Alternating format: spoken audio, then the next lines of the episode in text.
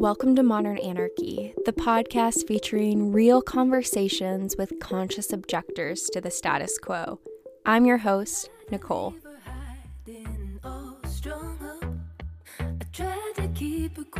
but she's screaming inside of me. I tried to keep her hiding, oh, shut up. I tried to keep her quiet, but she's a wild, wild woman. On today's episode, we have Tuck Malloy. Join us for a conversation exploring the practice of relationship anarchy.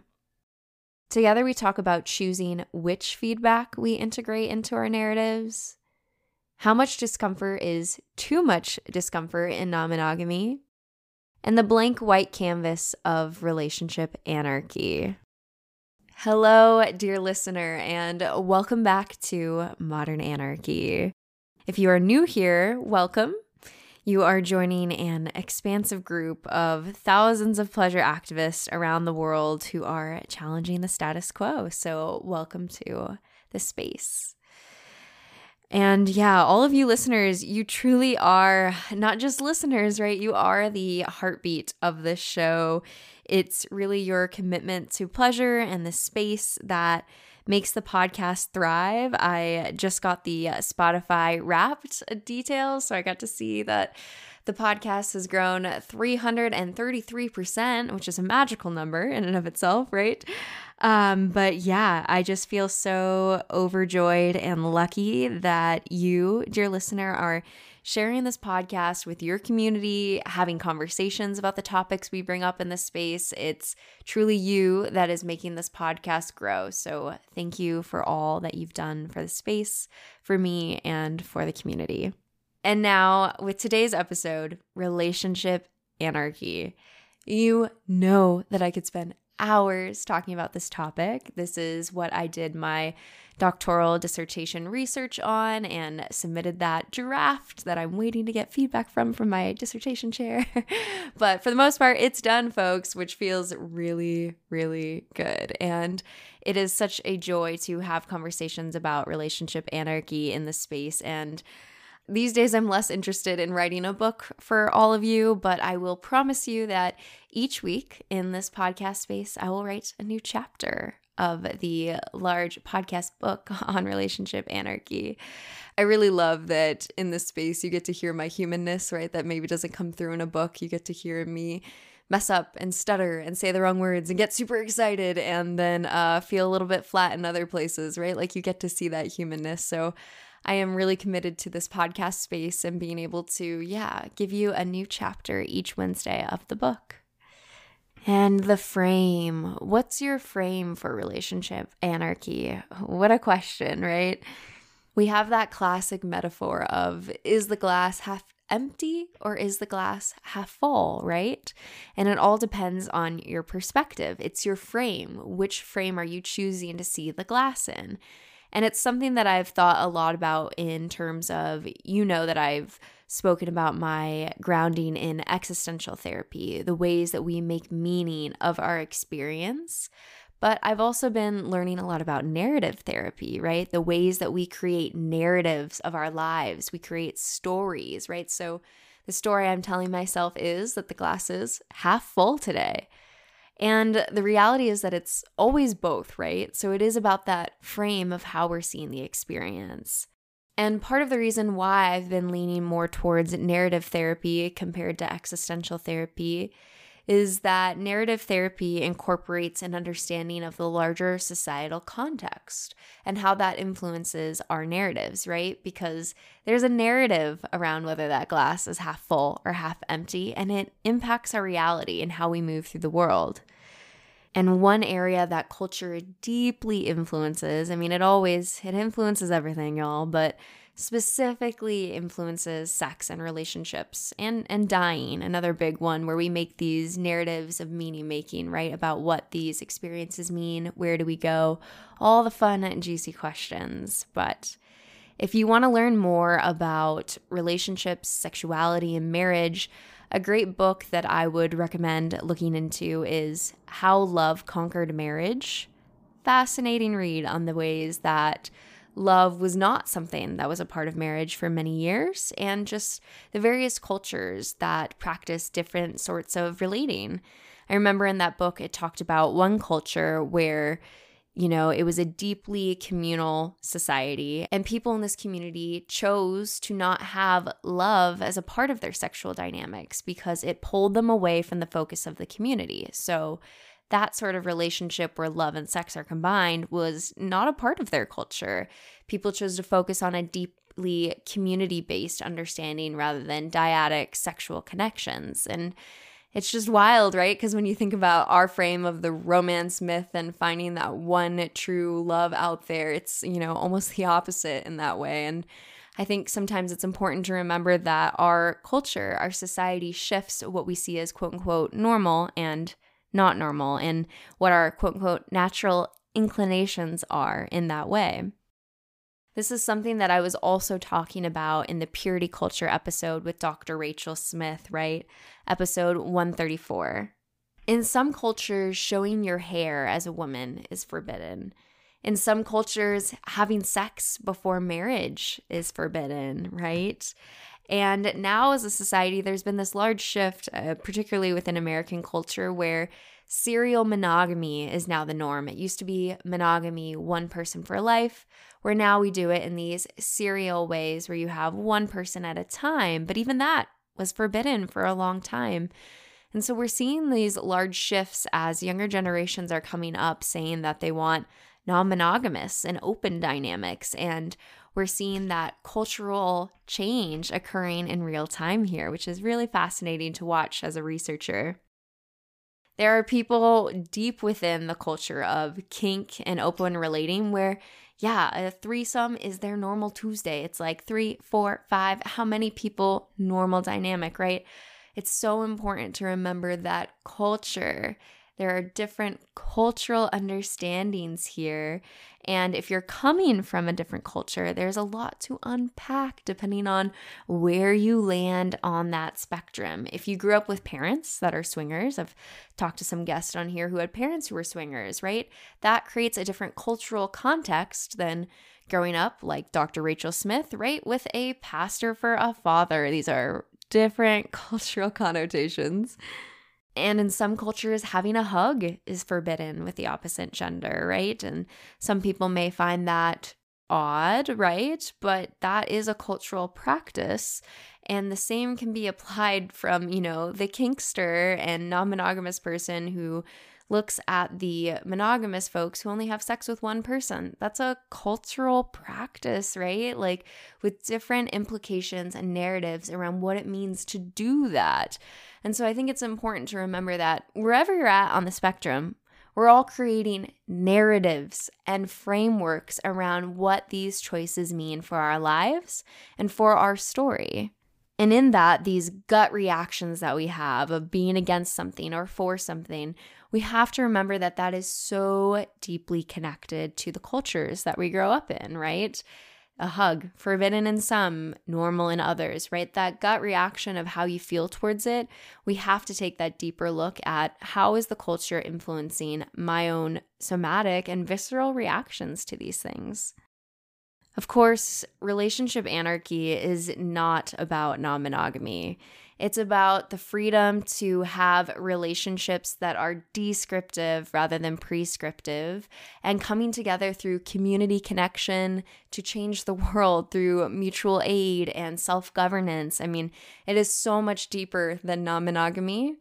However, a large majority of people who practice relationship anarchy also practice non monogamy. And so today's conversation goes in and out between those two topics of conversation. And, you know, it's important to remember that you are unpacking a culture, you are unpacking a whole world of narratives, of frameworks of how to understand your existence in terms of sex and relationships. And that is radically uncomfortable.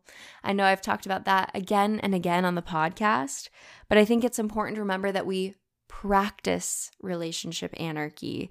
There is no end to understanding the ways that oppression and systems and culture have impacted our ability to freely choose certain types of relationships. And so there is no end to that. It is a practice, one in which we get better at, right? In yoga, they would say, practice and all is coming. I remember when I couldn't touch my toes, right? And the things that I can do now, having practiced yoga for years compared to the things that I could do then are radical, right? And non monogamy, relationship anarchy, open relating is the same. There are things that at the very beginning seem so impossible that years later, as you've been practicing, again, like yoga or other hobbies like rock climbing, right? These are things that you get better at with skill and learn to climb with so much more strength as you keep going. And of course, this is all super difficult to do though when there is no frame or narrative to look up to in our common culture. I can't just go on to Netflix and watch a film on relationship anarchy. And particularly, I can't see women doing this, right? It's been really interesting. I've been reading the book. Uh, this is the first book on relationship anarchy. It's called Relationship Anarchy Occupy Intimacy. I'm two chapters in and I'm loving it. It is a deep dive into all things theory and highly recommend it if you want to spend some time getting into the ideological underpinnings of the philosophy. But it was really fascinating to read about some of the early anarchists who some of them were completely against women's liberation and women's ability to be anything other than a wife and a baby maker, right? Like, there's a long history here, too, of women's oppression. And so, God, when I think about the world where, yeah, women couldn't have credit cards until the 1970s, man, that hasn't even been 50 years that women have had the ability to have credit. And when I think about people like Margaret Sanger in the 1930s being imprisoned for talking about contraception, I mean, God, like, I have so much respect and honor that I have to hold for all of the women who died for me to be able to be in this spot with you, dear listener, where I can go and get my doctorate, where I can have a damn credit card, where I can live on my own and create my whole world of my choosing, there are women who died for me to have that freedom to speak my mind to you in this space. And so when I'm thinking about relationship anarchy, it is deeply connected to my feminism. It is deeply connected to my fight for women's liberation.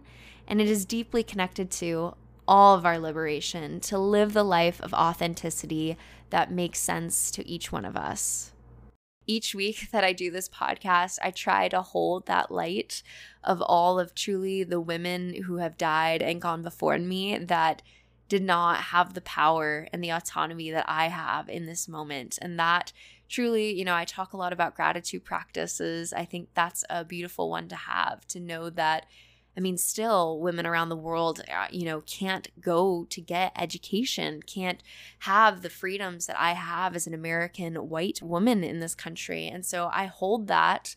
And hopefully, I do all of those women honor by holding this space with you, dear listener, each week. So thank you for joining me in the space and for joining that fight. And I am so excited to be recording with Jessica Fern next week, the author of Polysecure, and to talk all things attachment and relationship anarchy. I have been simmering in the need for psychology to develop more theories of how to support non monogamous relationship anarchists and just the need for a deeper conversation around attachment. I think that the biggest thing that I've seen in my work with folks who are non monogamous is that it gets better when you have more resources of love, right?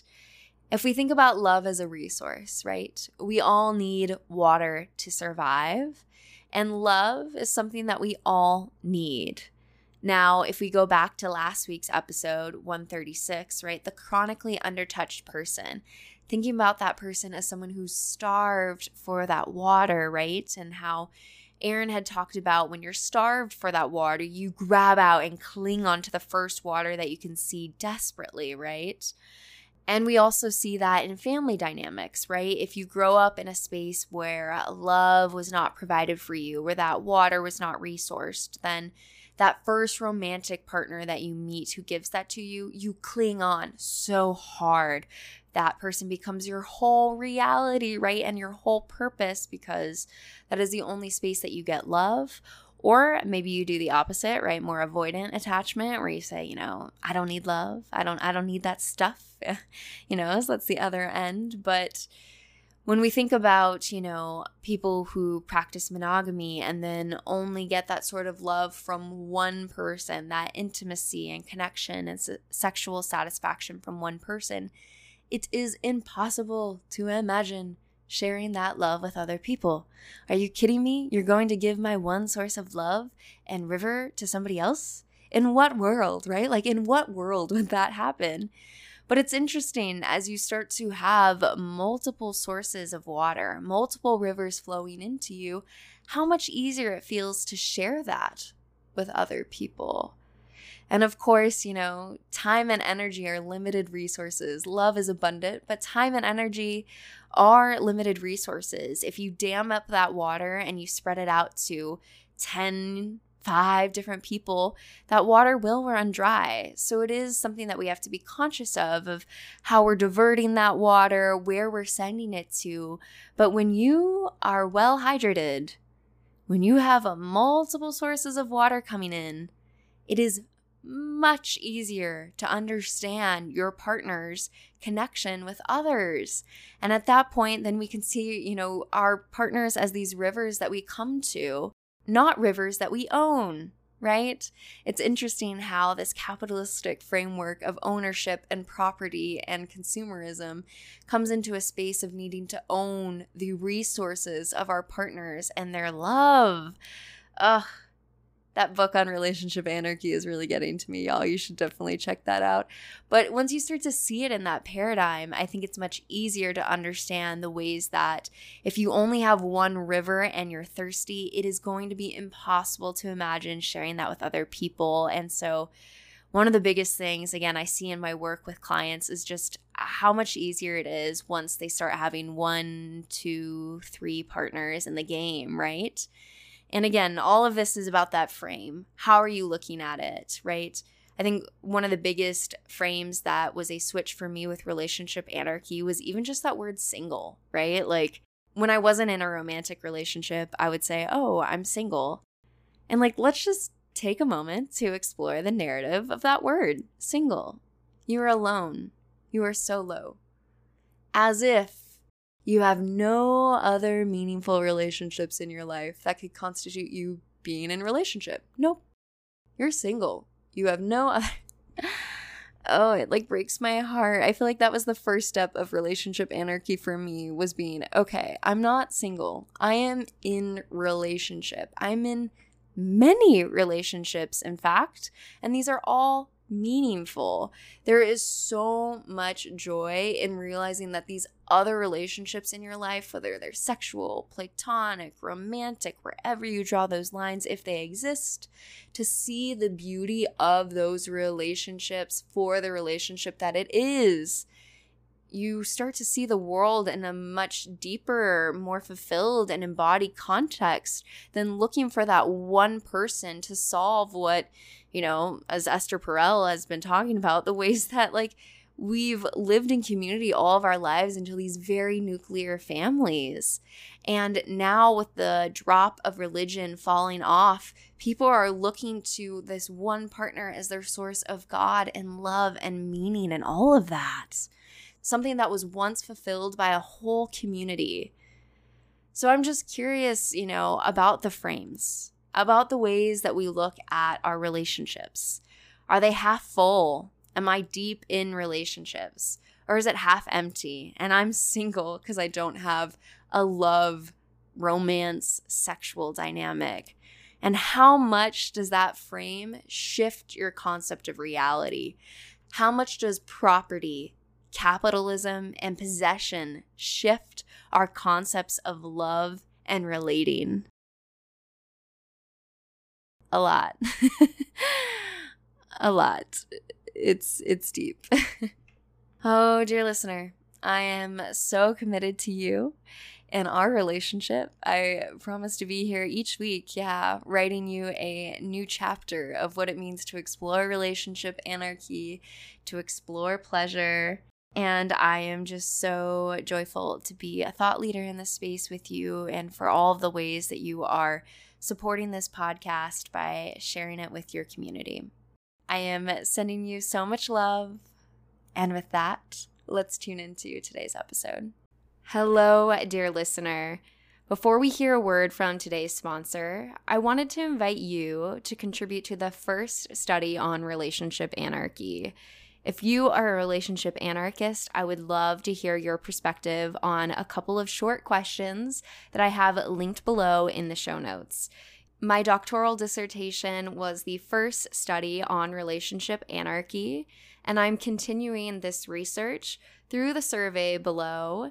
And there's also the option, if you would like, to join me on the podcast to explore a live conversation that will be shared with all of the modern anarchy community.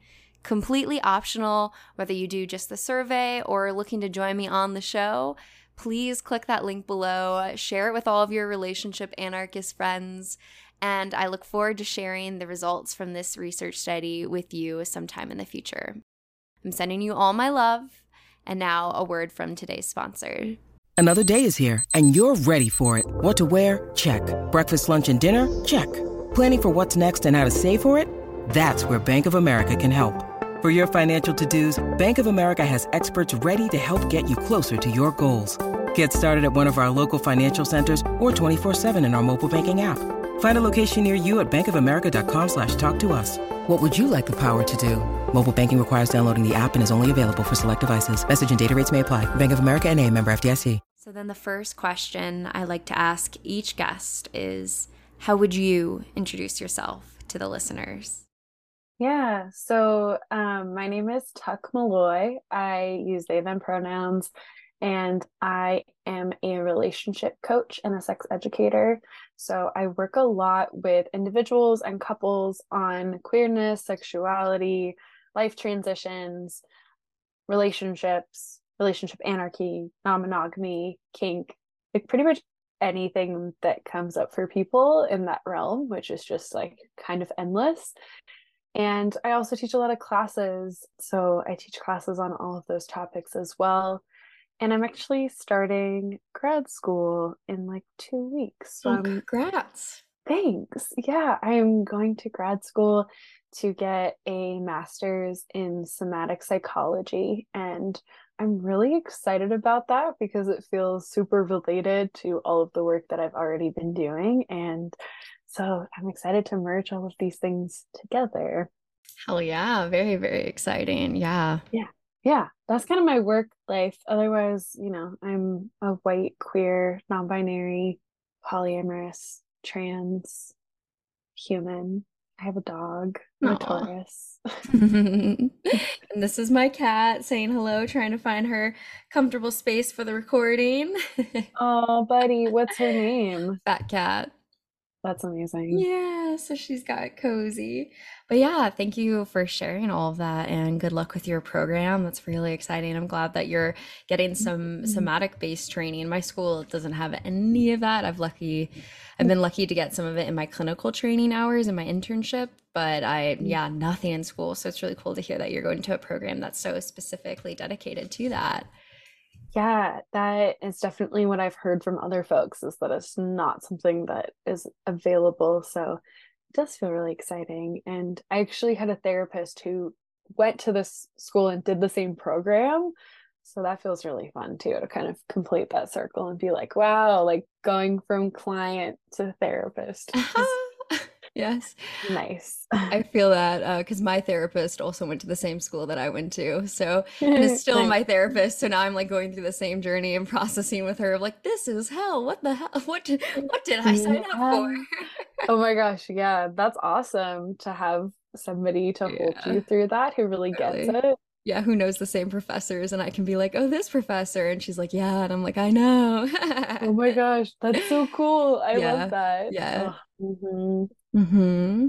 Well, so maybe we could start with how do you define relationship anarchy for yourself?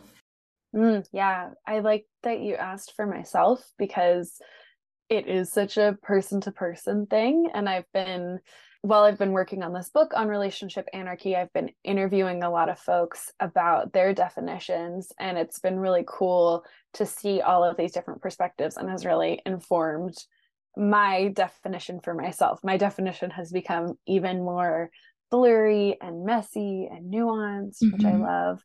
So I would say my definition of relationship anarchy is really simply put an approach to relationships that does not subscribe to a hierarchy in which romantic relationships are the most important relationships in one's life and all others are at different levels of less important. Mm-hmm. So I feel like that's kind of the most simple way to put it maybe to put it in a more more in more affirmative terms would be that my relationships develop importance and meaning and intimacy based on the connections and the needs and the wants that I have with those other people. And so we co create these relationships together with intention. And that means that we get to build whatever feels good to both of us or all of us. And the the door is open to mm-hmm. whatever parameters we want it to be. Yeah beautiful. The expansion the possibilities there are, are really endless. They really are. Yeah. What's your definition of relationship anarchy? Oh dear god. Yeah what a question. Um hmm yeah because like you i've been doing my I've done my dissertation research on relationship anarchy. So I interviewed a handful of folks and got like a smattering of definitions that certainly inform how I look at it.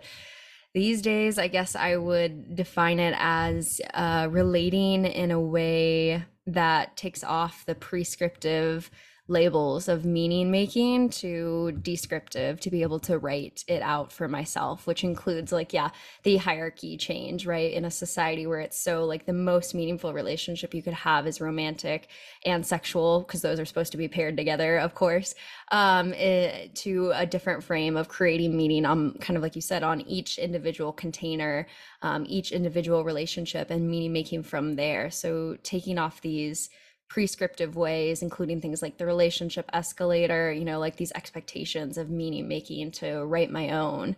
Yeah. So that's kind of how I look at it. Nice. That's beautiful. I love the idea of using the word descriptive.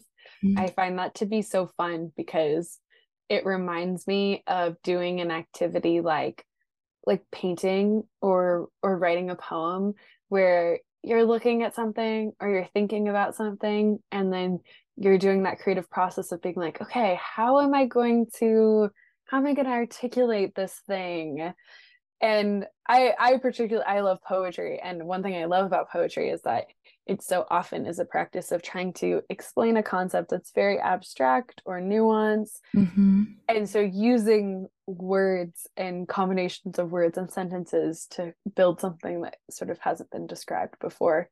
So that's what relationship anarchy feels like to me of like sitting with another person and feeling what it's like between us and then trying to artic- describe what is this feeling that we're having? What is the connection that we have what is the desire that's coming up in our body? Yeah. and so creative. Yeah or like what narrative do i want to make with you? Uh, that's something i say to some of my partners. I'm like what narrative do we want to write? Like what are we writing together? Mm-hmm. and it's changing every day you know informed by the the pages of yesterday and we keep going deeper into that exploration together.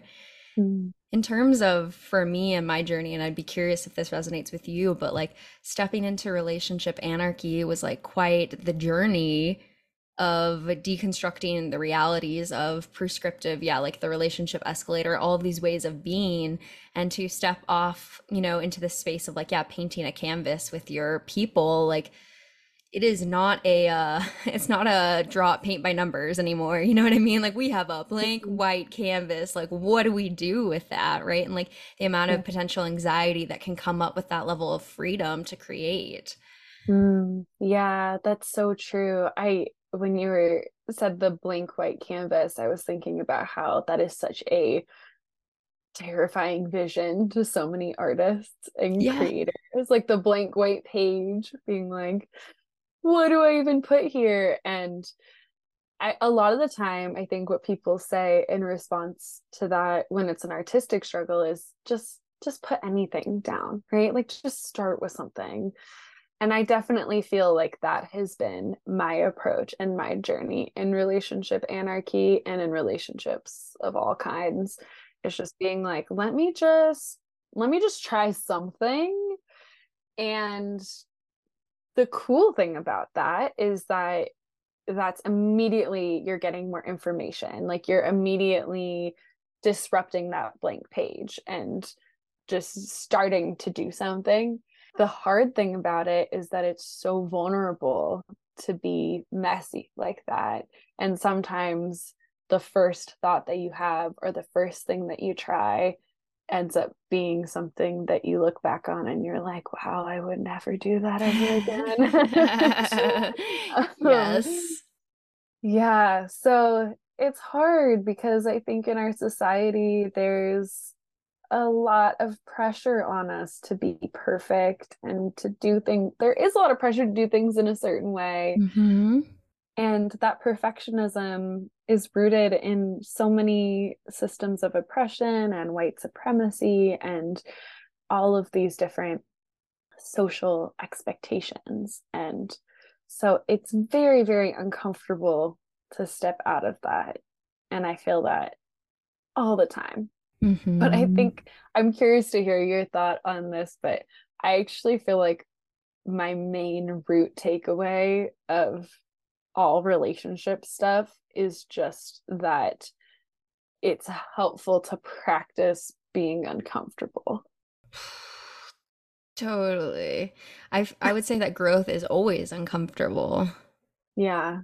I guess maybe there are some non-uncomfortable ways, but like literally to grow requires a, a process of change, which I would say is frequently uncomfortable. So I would Mm, say it's almost inevitable, right? So yeah, in many ways, I mean, I've definitely talked about on the podcast how like even, you know, relationship anarchy doesn't have to necessarily be non-monogamous. I think that was an interesting thing in the data, like to to hold space for the nuance of it existing within either a monogamous or a non-monogamous frame. And um, but for me, like even the ideas of non-monogamy, when I first heard them, I was just like, well, if you loved me enough, then you would be monogamous with me. And you Yeah. know, you look back on that, you're like, okay, you were learning, you were deconstructing, there was a lot going on there. And so I I am only excited to see what I'm saying right now, that in two years' time I'll be like, Nicole, you were just learning and you didn't know. Oh my gosh. Yeah, absolutely. Well, Yeah. that's been, I'm so curious to hear about this for you too, and like writing a dissertation. Like Yeah. writing a book has been a such a practice in that Mm. because writing all of these things, I'm like, I, you know, I'm bringing onto the page what I know right now and what other people know right now. And I've really had to do some internal work around sitting with and acknowledging that, yeah, what I write will be outdated Mhm. and will be unhelpful at some point and that that's okay to be producing something that is imperfect and and that hopefully other people can read and reflect on and that is how that change will happen hmm but it can feel like a lot of responsibility or just pressure. Be like oh i don't i don't want to say the wrong thing. I don't want to do the wrong thing. I don't want to hurt anybody. And that's Totally. exactly how i feel in my relationships too. Totally, totally. So then it's like hopping into the water of like, I'm going to mess up and I'm going to hurt someone and I've already have and I just yeah. don't even know it yet, right? Like that's the the yes. scarier reality I try to sit in sometimes because Oh, yeah, the dissertation, you know, I can look at that as more like a almost like a a disconnected way of looking at relationship anarchy because that's the whole point, right? Like I'm supposed to do research that like uh, takes away my lens, my bias. Obviously, to a degree, that's impossible within like the existential realities of where we sit. So, like, I try to name that to the best of my ability, but there's so much space intentionally created between me and the data compared to something like the podcast. My God, like, I've gone back to listen to episodes, yeah, like two and a half years ago, and I'm like, ooh, you were a little spicy there. You were a little jumpy, you know? And I'm like, so I don't really go back and listen to them anymore these days just because it's so hard. Because then I'm like, damn, that's not how I responded. Like, even when I edit episodes from like two months ago, I'm like, that is not how I would have responded. Like, you know what I mean? Yeah. Oh, interesting.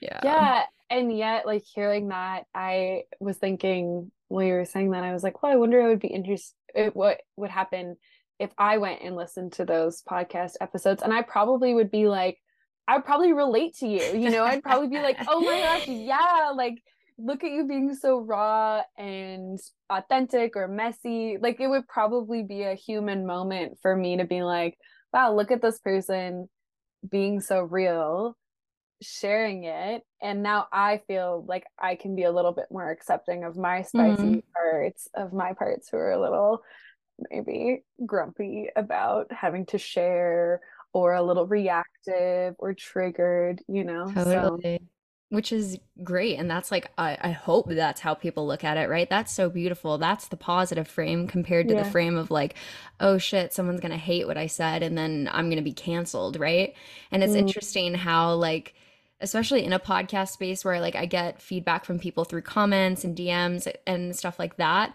it's it's interesting how it's like a relationship right if we're talking about relationship anarchy whatever like mm-hmm. it's a mm-hmm. relationship that i've internalized as this like black box of who my listeners are and how they're receiving me and like depending on how anxious i am about myself and my work then like i can project out that like yeah i had that episode and everyone probably thinks that that sucks and blah blah blah you know versus the other side of like what you literally just said of like you know someone sees the humanness and connects to that so it's so so our brains are so powerful for creating the frames of how we expect that other people are going to receive us and then how we feel about ourselves. So that stuff is wild to me.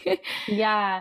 That is so true. And I think about that all the time the relationship aspect with my relationship on Instagram mm. and my mm. business. Yeah. And specifically around the fear of being canceled. Yeah. I have thought about that a lot as comparable to the fear of being abandoned in a relationship or the fear of being broken up with or the fear of somebody just you know starting to treat us in some way that we don't want mm-hmm. and it's been really helpful for me to reframe something like being canceled or maybe another way to describe it would be like people deciding that my presence on the internet or taking up space in a podcast or a business is no longer helpful to them. Like if a many people decide to end that relationship with me that like what if i experienced that or thought of that more as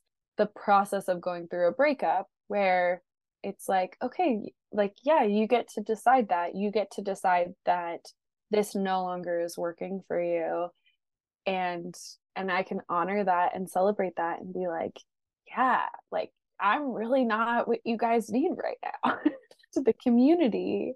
So painful. And like that, I think that pain and hurt of receiving that feedback is really, really hard. But it's something that I've just thought about a lot of being like, okay, like the idea of we can't say yes unless we can say no.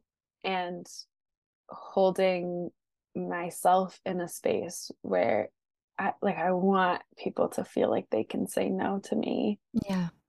Relationally, business wise, creatively, all of these different things. So yeah, what do you think about that? Yeah, create the space for them to to leave is is beautiful and that's great. Like everyone should have the autonomy to leave and make their choices and find the people like you said the relationships that feel good to them. Um yeah, I think what's it's hard when like you get attacked for it. Like i don't know like i've been called a murderer for having my abortion and talking about that publicly right like how do you sit yeah. with that where it's like sure i'm being canceled and and then you kind of have to like sit within the framework of their lens of existence and then try to like separate that out from like okay that's from their world that's who i am and that's okay again like a breakup yeah i love you part your ways that's okay you know what i mean yeah. but it's it's just yeah it's it's a weird game i will say like trying to be very public in this way about my life is a weird game it really is and that's a great example of you know just trying to figure out like whose opinion matters yes. and whose perspective we care about and yes that's the thing that I think comes up in relationship anarchy a lot because, yeah, you have this blank slate. And then, you know, I've had experiences where I've had people in my life who wanted something from me that I didn't feel like I wanted from them or didn't know how to give them. And it's so much harder to have the conversation of like, I can't, I could do this with you. Yeah but I don't want to. Sure. I don't want to have that relationship with you. And I feel like the same thing comes up in these creative spaces where it's like, yeah, like you could take the time to do to work with that person on talking about like their perspective and hearing from them and putting in all that labor and like meeting them and whatever but like do you want to? No. No. And i don't know who knows if they want to either you know totally so. totally which is great because then it's like we protect ourselves. I think one of the biggest things that like you said I've learned just in relationships across the board is yeah taking that critical perspective of whose opinion do I listen to? Because there are mm-hmm. a smattering opinions up there. And so trying to take some level of like hearing their critique but also lo- localizing their position and taking that next step of whether I want to internalize their perspective or not. Because yeah in our world there's so many different people that are going to have different thoughts that some are directly harmful. And yeah I don't we don't have to do that labor. I think our, uh, for me personally, that energy is better spent in other spaces, um, trying to move with love and compassion rather than like sitting to try and change that one mind. But yeah, I think that's across the board when we're creating relationships. I like to talk about like our relationship gardens, right? Like, what mm. are we mm-hmm. planting and tending to and using our energy to create? Like, you have to be critical about, yeah, like what sort of feedback do you want to internalize? And i think the reality too is that like it's hard to not internalize all of it. Like as human beings mm-hmm. I, we want to be loved we want to be safe. And so to even hear that that one person you can have like hundreds of good reviews and then that one person you know gives you that critical feedback and you're like fuck you know? So it's hard. Like even though i know internally not to internalize that it's hard to not.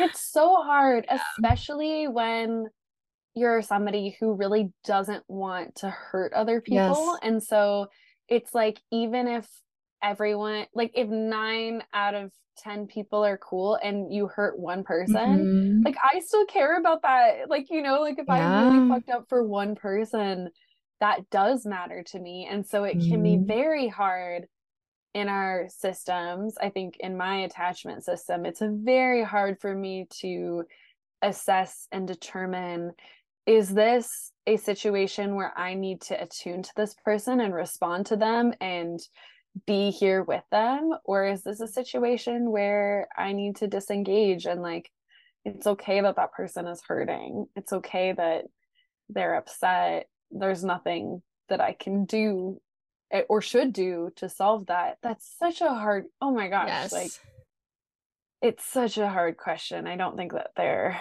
is often a clear answer to that question. Yeah, so hard. So many different uh, variables that you're playing with, right? I think that was one thing stepping into more like open relating and relationship anarchy where because I was no longer in a path of choosing one primary person to get all of my means of intimacy and meaning making and love, it meant that I had space to have multiple relationships, right? So instead of saying like hard boundaries of like that's not good uh, this person doesn't connect with me in this way i had more space to have like a, a larger garden right and so then like making those decisions of like do I cut this person off because there are Mm. these ways with maybe they're showing up that I don't vibe with? Or because of the spaciousness of my connection, can I allow them to orbit and have a relationship with me that feels like it's at a healthy boundary for where I'm at and where they're at?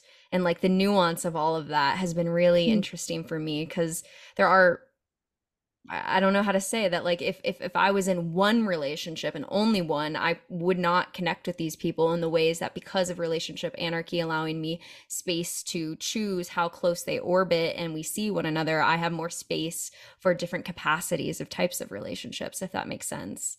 It does make sense. Yeah. Yeah. it makes so much sense to me. It's like the difference between being like, oh, I'm not vibing with that person, so I'm just going to ghost them, not talk to them, versus being like, hey, I'm realizing I only have capacity to hang out with you like once a year. Is that something that you're interested in? Sure. Like, do you want to do that? It's so much more nuanced and complicated, and it is hard to receive and to give that kind of direct, clear feedback about what you're what you're looking for. And at least for me, like I haven't known. Like sometimes I don't Right. know at what frequency I Oh want to be yes. with this person. You know what I mean? Again, in my monogamous framework, it's like every day we're gonna live together. We're gonna do this whole thing together versus like, cool, I get to create all of this. So like, does twice a week feel good? Does Yeah. once every two weeks feel good? Trying to figure that out and find that rhythm is a Mm. process. I know it's so hard. It's it's so nice for so many of us to have somebody else, aka the relationship escalator or society or our parents, just tell us what we're supposed to be doing. Mhm. I think so many of us want that. And I feel that way all the time. You know, that's part of the reason why I think kink is fun because Mhm. I simultaneously want to tell other people what to do and I also want to be told what to do. Sure. And and it's nice to have just those frameworks where you're like, oh yeah, monogamy, like we can just we'll see each other every day, we'll move in, like I don't have to worry about it. yeah. And then suddenly when you have to worry about it, it is kind of another mental load to add on. So I feel a lot of awareness of the ways that relationship anarchy can be inaccessible to some of us that right like some of us just because of the capacity we have in our life or the other things that we're navigating or like the multiple oppression marginalization spaces that we're inhabiting it's like that's just too much. It's it's too much to add. Mhm. that makes me sad on the one hand because I feel like there are probably people who would be really excited about it and don't have the opportunity. Absolutely. Yeah. And yeah, I appreciate what you said about the different like identities and living under systems of oppression and how that impacts different access to have the space, the time, right? The privilege to think about creating these worlds and creating new things. I think for me, like I try to see it in a frame of like play and expansiveness as much as possible rather than like the difficulty of it. I try to think about it because I think frames are so important. So I try to think about it as like, wow, like, and again, the canvas, right? Like, look at this white canvas, and yeah, it's gonna take time to figure out how I want to draw it, but like, wow, like, look at all the possibilities. And like, with that comes, yeah, a lot of work to decide, but like, wow, rather than this, like, oh, it's so, mm-hmm. ooh, I have to do all this. Um, so that's been like a helpful frame to me to think about it in terms of like play. Like, how do I want to play in these ways? And then that way there's not this like right or wrong way to do relationships, right?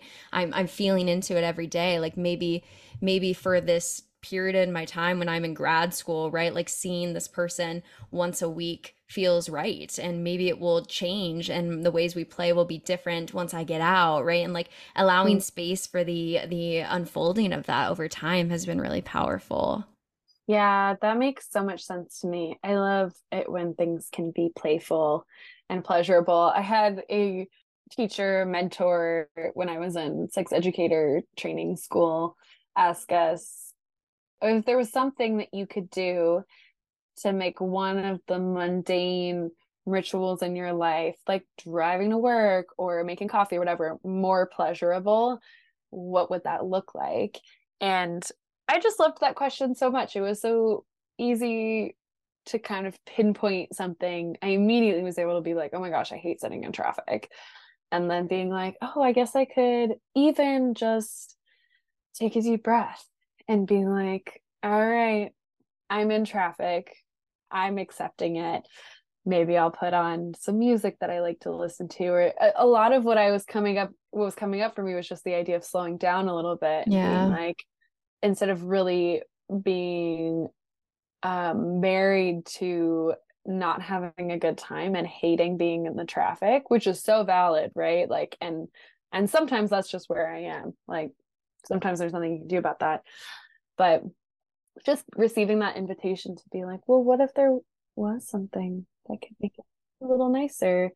And that's what I hear in what you're describing with thinking about it as play, is being like, yeah, like scheduling can be really exhausting and Sure. and conversations about relationships can be hard and it can be hard to share all of these things, but are there frames or structures or supports that we can add in to make that experience just a little lighter, just, Mhm. just slightly what could be like 1% more pleasurable, Sure. 5%. And I love that. Yeah, absolutely. It's all about the frame, right? To the art piece. It's the frame to that canvas. I've joked before about on the podcast living in Chicago, the amount of like street tickets I get all the time because that's what Mm. happens living in the city. And I always try to reframe that one of like, oh, I love donating to the city of Chicago. Like, wow, so excited. That's so funny. Yeah, I was just talking to somebody earlier today about how like whenever my my dog like throws up on the carpet, I'm always like, wow, I really needed to clean this carpet. Yeah. Yeah. How do you how do you balance that with not leaning too much into a toxic positivity or just, you know, suppressing outrage or upset or Mm. anger? Mm, that's a good question. I think I I I do my best to hold both. Like when I am in the therapy room and I am hearing about horrific traumas that occur of the world, like I don't th- I, I don't try, I mean I I try to I do try to come back I guess to the understanding that hurt humans hurt humans. I believe that humans are inherently good, and in a world where resources weren't restricted in our current system, we would be much more loving and kind. So I guess I do come back to some positive, at the end of the day, ethical grounding or beliefs um, about humanity in the world. But like, there is no amount of just like f- happy reframing of like the amount of atrocities that I hear in the room. So like this last year of doing therapy, it it, it was really hard to like hold that because the reality is of like doing that work like those stories and those things exist in my head. So i see the world in a different way than i did before. And so like there is no amount of just uh yeah pretty like look at the world like it, it, was such a, like a falling onto the face of like pain um but also holding that with the like same nuance of like yes and light dark like the world is is vicious and and things happen and pain but also we have things like puppies and clouds and all of these things. So I guess I try like to do my best. I try to like allow myself when pain points happen as of like literally yesterday in therapy just to like cry and be sad and, and be angry and scream and and fight and do stuff and also frame it in the best way possible that allows me to have the most positive narrative moving forward i guess Mhm. so I Mhm. cry and then I try and come back to the positive frame that allows me to move forward to the best of my abilities. Mm-hmm. Yeah, that makes so much sense. It's just I it is just such a messy creative process internally and I definitely agree that there is something super valuable about returning to these positive, pleasurable, joyful Yeah. things. Like those things do matter. And maybe part of the toxic positivity aspect is really like it's just negating like it's just trying to move Right. past the hard aspects and i what i hear you saying is no like let's be with these hard things but like as we're with them and as we're through them and when they're starting to kind of move through us let's not forget Yes. about the other stuff that Yes. exists as well. And that does seem to me like a very helpful framework for relationship anarchy and relationships in general, because so often they can be challenging. Relationships Mhm. are challenging and painful. They're Yeah. triggering. Like our attachment systems are so sensitive and we want love and we want attunement. And when we don't get those things, it's really, really, really hard. And then also sometimes we do get those things. And sometimes not getting them is a pathway to getting them in a different way, right? Like there are these weird ways that the universe comes into our life and it's all very mysterious. Absolutely. Yeah. When you were talking, I was thinking about like relationship anarchy, one of the frames being my relationship to myself, right? Like, what's mm-hmm. the relationship to myself here? And I think like in my clinical work, if I've seen anything at all, it is that like we we cannot, should not ideally suppress our emotions, right? When we have that huge pain point or that fear, like to try and shut that down. First off, when we choose like one emotion to suppress, it suppresses all of them, right? When you're trying to Mhm. not feel, not feel, disconnect. And then it also doesn't allow that energy in the body, right, to move through us. And these emotions that we have are embodied experience, which create energy in the body, which we can approach with curiosity without judgment and meaning making, right? Like, I feel it in my Mhm. body. I don't need to connect to it, but I feel it in my body and I don't need to shut it down. I need to move through it, which maybe means like dancing. Maybe it means co regulating in a conversation with a friend or a therapist, right? Like moving through it. And then, kind of like we were saying, yeah, coming back to the frame that is, is going to allow me to keep moving forward with the uh, best and highest self that I want to show up in, which is not staying in the dark cloud space frame. It is trying to stay in the positive frame, but in one that, yeah, allows us to like move through those emotions and like shake, quite literally, like shake them off from the body. Mm-hmm. Yeah. Yeah. Yeah. Or even I feel like sometimes for me, what has been really helpful is just surrendering, right? Like being like, I'm not even going to try to make you go away, Yeah. but I'm going to continue to do things that bring me joy while I feel like shit. You know, I'm feeling this grief, I'm feeling this heartache. And can I take a moment to notice how blue the sky is or Sure.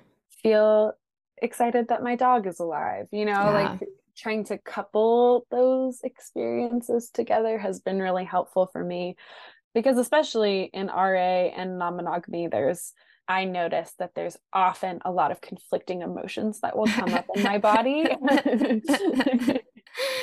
yes.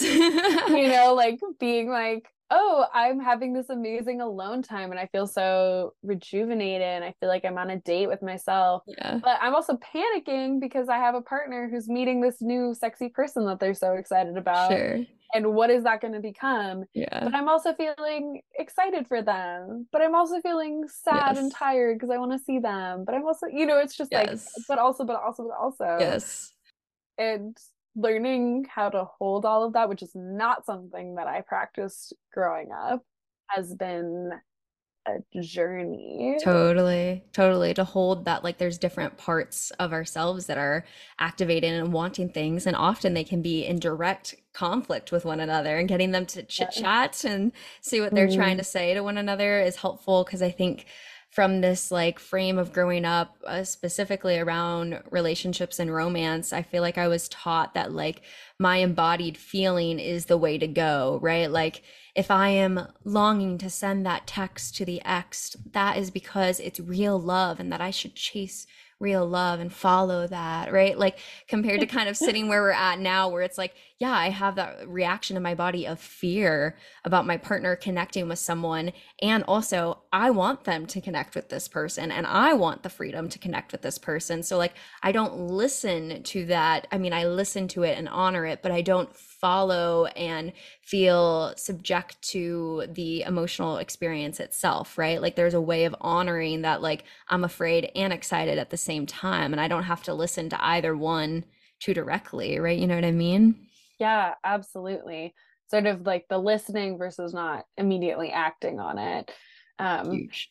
yeah, which really feels like, yeah, you mentioned like parts and doing work in internal family systems and Mhm. parts theory, which it has been so helpful for me personally because oh my god my parts have so many voices there's so many parts of me that have so many voices and so many opinions and it was helpful to identify for me that I have parts that want to be monogamous, mm-hmm. you know, or parts that want to never talk to anyone ever again. Sure. And to really, yeah, really hear their experiences, really honor, yeah, that makes so much sense to me that you want to be monogamous. Like, you know, you just want their full attention and you never want to have to compromise. That makes so much sense. Mm-hmm. And then to kind of take on the role of the parent of all of these different parts and to to hear them, to be with them, to listen, and then ultimately be like, and I'm going to make the decision at the end of the day. You can feel however you want about it. I'm going to be here for you through all of these different things, but I'm going to decide what mm-hmm. we do. Mm-hmm. Yeah. Such a oh my gosh, such a reframe for me as a person.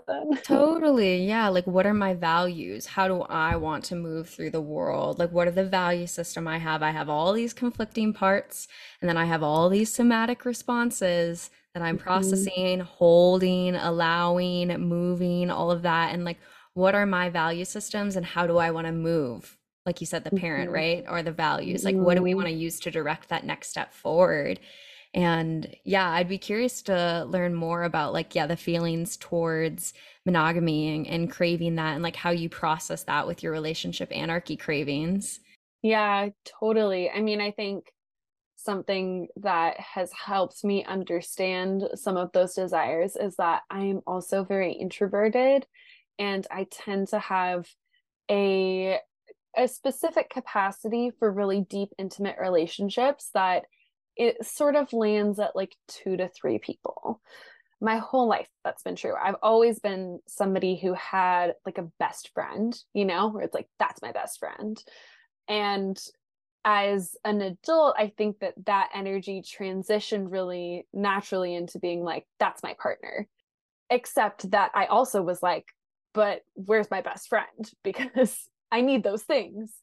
So it's been helpful for me to one just give myself permission to be like I can be a relationship anarchist and I don't have to be an extrovert. I don't have to be dating a ton of people. I don't have to be wanting to go out with a ton, ton of people. I can prefer one-on-one interactions with a small group of people that's been important because my experience was being like oh all of these relationship anarchists or polyamorous or non-monogamous people are like have so much capacity and I don't have that. Sure. Yeah, but it's also been really natural and easy for me to transition these the close relationships that I do have into thinking about them as more like multiple partnerships mm-hmm. versus mm-hmm. friends versus partners. Mm-hmm. And that has allowed me to feel some of the feelings that I crave from monogamy, like feeling really special, yeah, feeling important, feeling like there are people who want to call me when they're having a bad day, mm-hmm. feeling like there are people that I can call kind of anytime I want and it's not going to be weird. That's really, really important to me, that level of intimacy. It has become more and more important to me that I don't feel that just with one person. Mm-hmm. But I think initially I, you know, I I really thought that I wanted to be monogamous and it was actually partners that I had who wanted to be non-monogamous who sort of were like, what about this? What about this? And and when I was offered that freedom, when I was offered that permission, it allowed me to explore some of these more curious parts of myself. Yeah. So I feel really like like I definitely was not the person who was like let's date other people, right? Like I was the yeah. person you know back in the day when I first started this journey who was like absolutely the fuck not. Yeah, totally. how dare you? was what yeah, how I responded. Yeah. Yeah, exactly and then feeling that safety and that love and being like oh my god like i do have this incredible capacity for love and connection and it doesn't feel like it's changing how i feel about this other person yeah and just kind of blew my mind so. huge things that I could have never predicted before I started, right? Like things you would have never, like kind of like you were just saying, if someone came to you and said, "Let's do this," and when they did, literally, I was like, "No, no. I, I, I cannot." How I'm not doing that. totally, totally. Which is why I mm. always like to hold space for the people who are like, "Is this my identity? Does this feel accurate to me?" And like just naming at least my journey of like at the beginning, it was an immediate no, like no, none of this feels right, none of this feels good, none of this, right? And like yeah even slowly stepping into it with the the pain points of attachment and deconstructing the narratives of what love meant like there was a lot of difficult moment and there are still a lot of difficult moments to be clear right but like yes. wow the joy is abundantly overflowing above those moments in a way that i could yes. have never imagined mm-hmm. and that's so beautiful to just honor that journey too and i feel a lot of curiosity about where I end up in the future. Totally. You know, like I had a moment right after the pandemic, like right after the lockdown of the pandemic, you know, like March 2020, I guess, mm-hmm. where I, my, uh, the partner that I've been that I've been with for about 4 years and I were had just met and we were dating a lot of other people and then lockdown happened and I was so overwhelmed so triggered so panicky yeah. that I was just like, we should be mo- monogamous. Like, we should just be monogamous. And they were like, I don't think that that's what you actually want. Mm. And maybe you do. And so we can like sit with this a little bit, but they kind of reflected back to me being like, I don't feel like that would actually feel that good to you. And it felt really hard to hear that at the time. But they were so fucking right. Like, mm-hmm. oh my gosh, a hundred percent. Six months after that, I was like, I am so like, I'm so sorry I even brought that up. you know? sure. like, that was such a just a reactive response. And it was really helpful to feel into that and have that experience and feel myself be like, no, I want this. And yeah. then to also be like, what was I thinking? Sure. So like it was beneficial in the end because I help I think it helped me clarify that ultimately even if I do have moments where I'm craving monogamy that it's not actually the long-term solution sure. that I think it is. Yeah. Sometimes. Yeah, yeah, totally. When I would have those thoughts at the beginning, I would try and get curious with myself about like what is it that I'm wanting behind this term per se because I would it was it was weird. Like I would go to a play party and then I would see someone with multiple partners and I would feel this level of disgust and judgment about it, right? And I would be yeah. like whoa, like look at them just like sharing like that. Wow, ooh. And like I immediately then had this subsequent feeling of like, oh, I, you know what? Clearly I want monogamy. Like, clearly I want monogamy. And I had to get really curious with myself because I was like, I also know that's not what I want. Like, on this deep other parts, right? Like, we have parts. Like, part of me was like, go to monogamy. Part of me was like, no, I want my no. freedom. not even close, right? So then I had to get curious. I was like, why is this other person triggering so much in me that it's making me crave this? Oh, maybe it literally is me projecting onto them of what would it feel like to watch my partner do this with multiple people. Oh my God, that feels scary. So I don't think I could ever do that. I want monogamy, right? Like it, it's like, yes. it's that deep unconscious of like, why did that bring up so much in me? But like, mm-hmm. if we mm-hmm. don't take the time to like try and get insight into that process, then we're just like, nope, not for me. Goodbye. You know, and it's, it's mm-hmm. fascinating. Yeah, and you have this feeling, like this disgust feeling that you can use as as evidence, right? Of being like, I know not this because disgust feeling and that's such a good reminder of what you were saying earlier of like hearing your feelings listening to them and also not experiencing them as facts. Yes. Like that's that's a feeling that i have right? Like that's that doesn't necessarily mean anything totally. quite frankly. Like it could have and oftentimes the meaning that we make out of those feelings it can shift in all sorts of different directions. I definitely have had the question come up for me of how much discomfort is an okay amount. And that's what that made me think of. I think that's a really hard question for folks who are just starting to explore non-monogamy because it's totally. like, how do you know? it's it's unique to each person, right? Like the the blanket 100%. answer is that like there is no answer, right? Because it's unique to each person, unique to each nervous system, unique to each relation relationship, right? Of like how secure do you feel? What sort of trauma is going on et cetera et cetera? Where are you at in your life? Are you stressed out with grad school? You know like mm-hmm. maybe not the mm-hmm. time.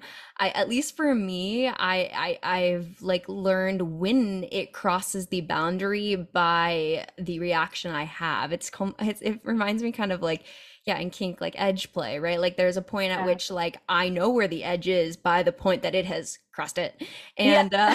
uh, which is a process right um of like mm-hmm. gentle edging towards um where like i uh i noticed like trying to watch the shutdown responses so for me like the first time i watched my partner like flirt and touch someone else um, we had had some conversations about it and then it happened and my immediate brain was like you know what? Fuck this shit. I'm not even gonna be with them. Like this is relationship's gonna end and i'm gonna go the other way. Like it's totally fine. And i'm like okay clearly past my window of tolerance these thoughts yeah. are coming up you know? And like that happens yeah. in normal situations with grad school. I get overwhelmed right? And then i'm like i'm never gonna i'm gonna do- quit. Yeah. I'm gonna quit. Exactly clearly past my window of tolerance. So maybe we take a time out and we take a nap, you know, like yeah. and we start again, you know. Right. Yes. And that is such a great example of the kind of executive functioning that it requires that I think so many of us don't have. Like I definitely am still learning this skill of having an appropriate reaction to being out of that window of tolerance. Yes. Of saying like, okay, nap versus breakup. Yes. Or yes. snack versus smashing something, right? And it's like those are just two different coping mechanisms. Like there there's no inherent one that is better or worse. And also oftentimes there are ways that we can make that process more fluid and easy and supported for ourselves. Totally. And that's where the somatic stuff comes in really big, right? Because big. you feel that react like when those thoughts are happening, if I take that moment to step into my body, like I probably feel maybe a tightness in my chest, maybe some turning in my belly and yeah part of what we talk about in somatic experiencing is baby being able to be with the emotion right like not trying to like obviously we can move through it too but not try to resist it like the second you try right. to resist then you're getting in a fight with the body and this whole dichotomy can come up versus like if we pay attention to the feeling in the body, it usually has like a, a hump, right? Where like as you pay attention to it, it might it actually yes, mm-hmm. it rises in mm-hmm. intensity, but then has that fall off as you continue to stay with it without trying to fight it, right? Mm-hmm. And then once mm-hmm. you're in that, being able to then like, yeah, maybe move it or shake it out or whatever you want to do, right? So like in those moments being able to like feel my body take that deep breath no i'm not my emotions and that i'm not going to break up. These are these are the thoughts that are happening because it's pushed past that window of tolerance and i take that deep breath. And then i come to my partner and i was like hey let's talk later you know and then we talk about it. And i was like when that happened this is where i went that was really fascinating and we talk about you know ways that we can support one another in processing those emotions and then the next time that we go and do it you know what's fascinating is by naming that by getting closer in the intimacy around those conversations i usually feel more secure to do that and it has resulted in like deeper and deeper space through the exposure therapy within your window to like actually enjoy seeing my partner with other people and have that like compersion feeling of watching them enjoy pleasure mm. in front of me and you, mm. you, it's hard to predict that in the moments where literally my brain is like i'm gonna break up with them and leave them you know? Right that's so real in that moment. It's like yeah. that's all that exists in yeah. the moment that you're like bye forever. Like yeah totally. you looked at somebody even though we said that that was okay but um i'm not doing this anymore. Totally. Yeah uh it, that makes so much sense to me to kind of be tracking that process and yeah. One thing that i see a lot in the work that i do with clients is that there's sometimes a mismatch or different approaches to the way that people are thinking about their about their feelings about their relationships and that's a whole other conversation that sure. we can get into but it was just making me think about how yeah it's like if we have the relationship with ourself which i feel like you just named and then there's also this other part of how is this other person going to experience and respond to me telling them Yeah. this? What does that activate in them? And then how do they you know experience that and share it with other people? Or like what is okay? Like when is that okay and not? And so you know it's just it's interesting to think about all of those things. And i also feel like it can be helpful to again surrender to just kind of being like yeah like what if i just didn't try to like fix these things or overly process them and what if i just w- witnessed them Sure. and, Yeah. w- and chose to be with Yeah. all of these bell curves of emotion that you described of emotion Right. coming up and then coming back down Absolutely. Yeah, Yeah. I think that's been an interesting journey for me is like like the pacing of it. Like one of my partners had, you know, years of experience in non-monogamy and so we had to like get on the same pace of hey, I'm very new to this. And I rock climbs, that's usually my frame of metaphor where like um, in bouldering, like there's a grading system where there's like the very beginning scale compared to like higher level stuff. And like when I first Right. started, those very beginner level things were super hard. And now I climb at a much higher level. And when I look at those things, I'm like, damn, that's so easy. And you'll, I remember that I'd be climbing routes and someone who was a much stronger climber would look at me and be like, oh, like Nicole, you, you just do this. Like you stand here, f- like flip here and then like hold here. And I'm like, you don't understand. Like my body does not have the muscles to do it like you do. Like you made that look mm. easy. Like I am struggling and like trying to remember that pacing of like as someone new to this compared to someone who has experience, like these little pieces of just even hearing about your date and what you did on that date are bringing up a huge somatic experience for me. And so being able to like Yeah. name that and try to create the pacing for the other person and then like not project on the other way around because then when I would ask him, I'm like, "Oh, do you want to hear about my date and like what I did sexually and stuff?" He's like, "Yeah, I love hearing that." I start to tell him, then I'm like, "Are you okay? Like, is this hard for you? Is this like triggering you?" And he's like, "No, Nicole, not at all." And I'm like, "Oh, you know, like that's me projecting Yeah. out from like what it would feel like for me to hear this on the other Mm. side." yeah. Oh totally. Yeah, and then it's like stressful in both ways right? Yeah. you're like like, stressed because you don't want to trigger somebody but stressed because you don't want to get triggered. Yeah, yeah. Oh that makes so much sense. And being a beginner is so vulnerable. It's so hard to be a beginner. And i i try to remember that and come back to that all the time in myself of just trying to destabilize any sort of like hierarchy of like teacher student you know or like expert beginner. Sure, and also being like yeah being a beginner is a specific state.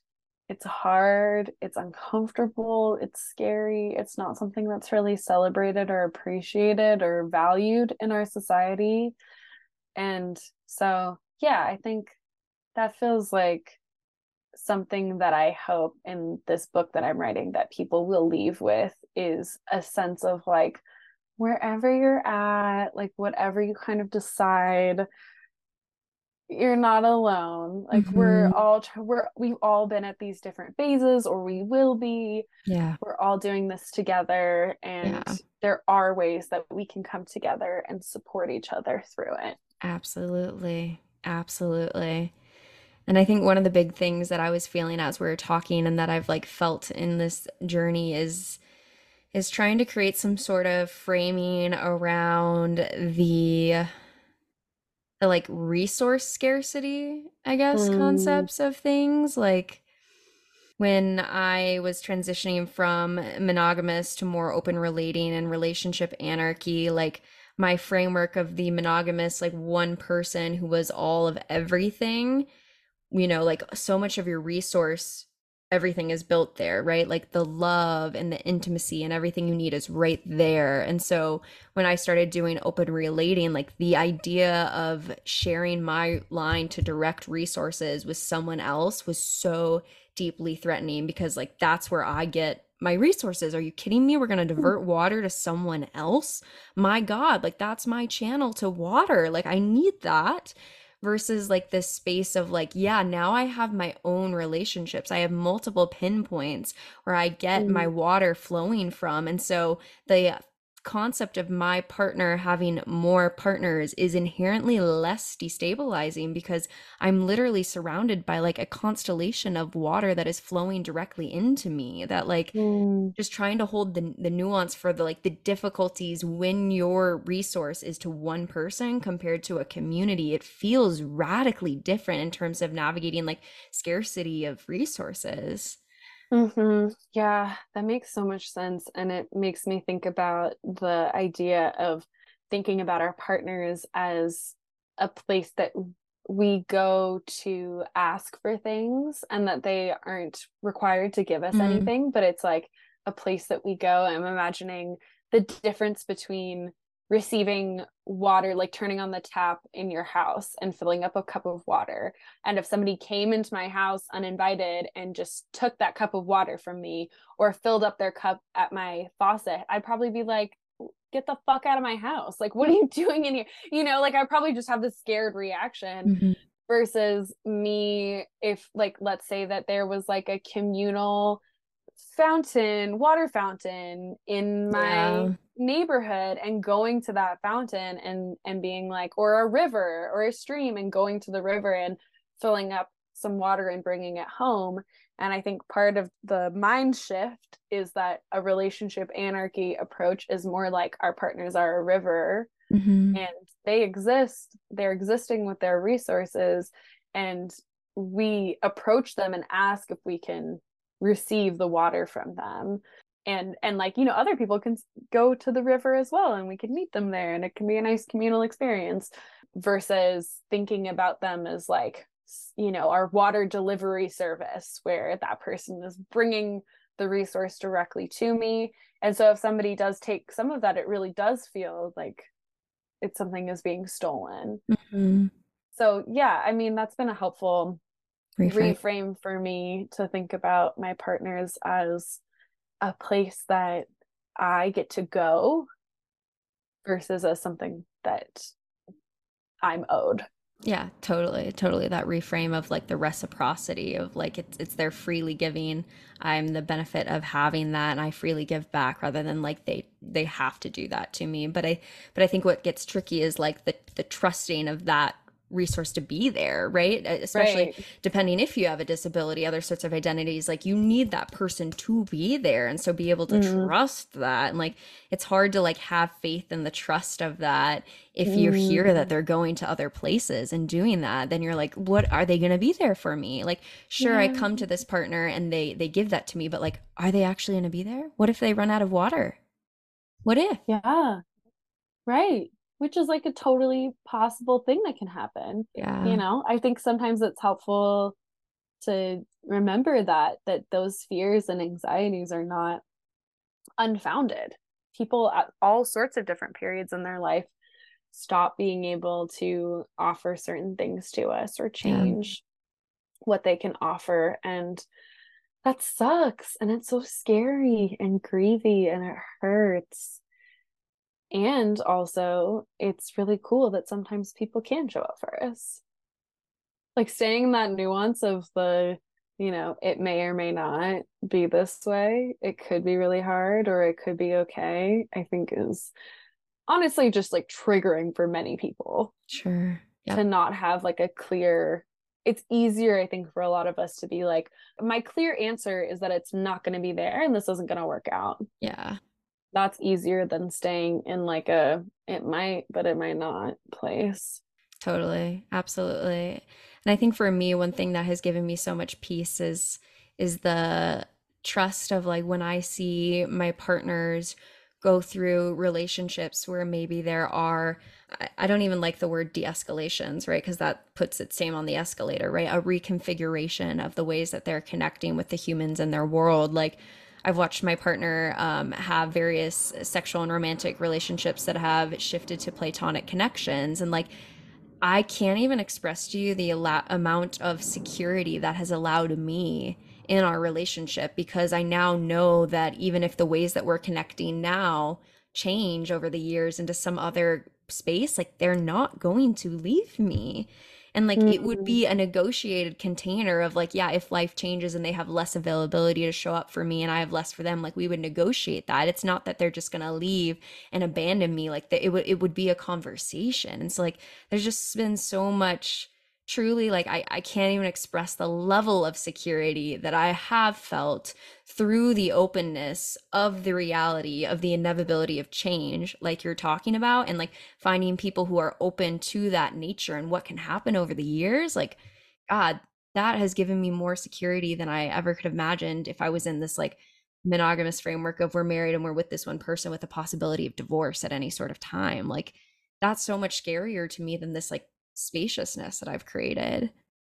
Yeah, absolutely. I feel the same way, particularly because I did have a romantic relationship that transitioned Mm. into a platonic partnership. And that experience was painful and Yeah. messy and hard and and like now like but we did it and now I have this beautiful partner in my life who I love so much and that I have such a unique feeling towards them that is like a extra kind of gushy romantic friendship love because Mhm. we started our relationship in this romantic and sexual way and they were really my first love Aw. so it's super special to be able to experience that and now when i do embark on partnerships and relationships with people i often will say like i am devoted to you as a person. I'm not devoted to our relationship. Mm,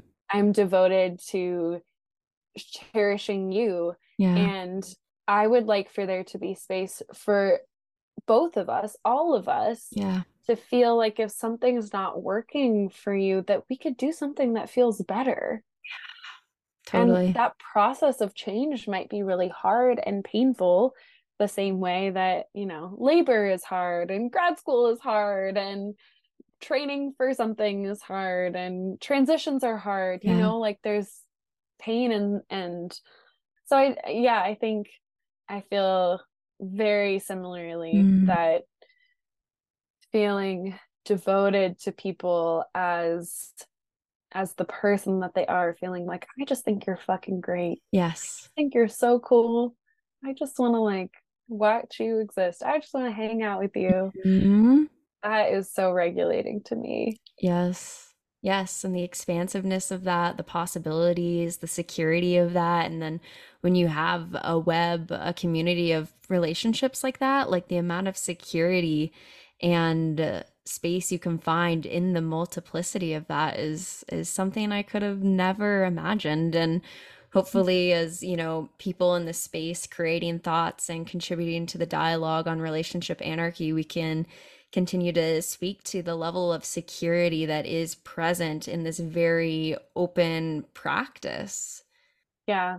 Yeah, that's such a good point. I think there are so many, there's always people who use these terms in ways that are not like, like, oh my goodness. Like Yeah. every, ugh.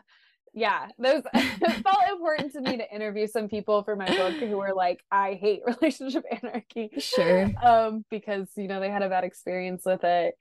And yeah, whenever I hear those things, I'm always like, yeah, wow, like that that I really feel like that's not it. You're giving relationship anarchy a bad name, folks. Yeah, right.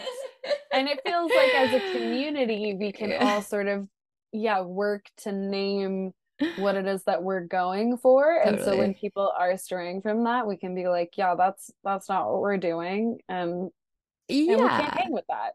And maybe we can name the realities of existing as a minority culture, right? Like you have one bad person do the thing, and the problem is the thing, right? The problem is Yeah. relationship anarchy versus like the the more nuanced reality is that humans practice different types of relationships. There are humans practicing monogamy that are doing that in their own interesting way. But we don't look at that and be like, monogamy is the problem. But then someone practices right. relationship anarchy in a way where you're like, eh, you know, interesting. Um, and mm-hmm. then we're like, relationship anarchy is the problem. And I think that's part of it being like a minority culture versus the like common culture of, you know, our society where like monogamy doesn't even get questioned as the problem. It's obviously the person. So I think we need more of that nuance take too to be, realize that like relationship anarchy has its own like value system system and ideals as a philosophy and like people are going to practice that across the board you know? They really really are that yeah and i think you're 100% right that it it's helpful to remember that no one has ever been like oh wow i can't try to do monogamy in a good way right like i feel like that's always on the table is like even for us talking about it you know me being like yeah then i was like i want to be monogamous yeah. like i immediately just went to that even though i've seen countless examples of monogamy being a, a, maybe a poor fit for the people involved or that the people involved are not interacting with each other in an ethical mm-hmm. way so mm-hmm. yeah uh and i really hope that we just continue to get more perspectives and thoughts and feelings and voices yeah. about all of these things. That would be yeah. so amazing. Yeah. Well thank you to for contributing to that dialogue through you your too. work. Thank you. Yeah it's community yeah. efforts. You change me i change you and we'll keep building this collective together yeah, absolutely. Let's do it. I want to hold a little bit of space as we come towards the end of our time in case there was anything on your heart that maybe we didn't get to. I do have a mm-hmm. closing question that I ask every guest, and then mm-hmm. I will invite you to plug your stuff at the end. So there's that opportunity as well. Um, no, I don't think there's anything. I feel like we covered everything yeah. that was coming up for me. So, okay, good. yeah. Okay. Well, then the question I ask everyone on the podcast is what is one thing that you wish other people knew was more normal?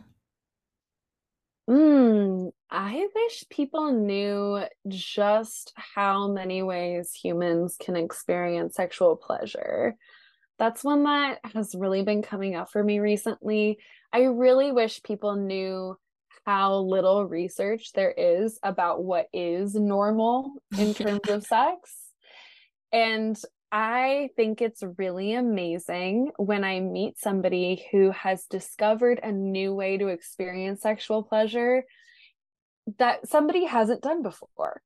And I just feel really excited about a world in the future where you know that gets to be celebrated and other people totally. get to be like cool i want to try that too because you know there was somebody who made porn for the first time right there was somebody who was like what if we did feet like you know like all of these amazing things that i mean maybe we've uh, like that person could have been like thousands of years ago totally but just really celebrating that if it's not hurting anybody and it's consensual, I think it's fucking fantastic. Yeah.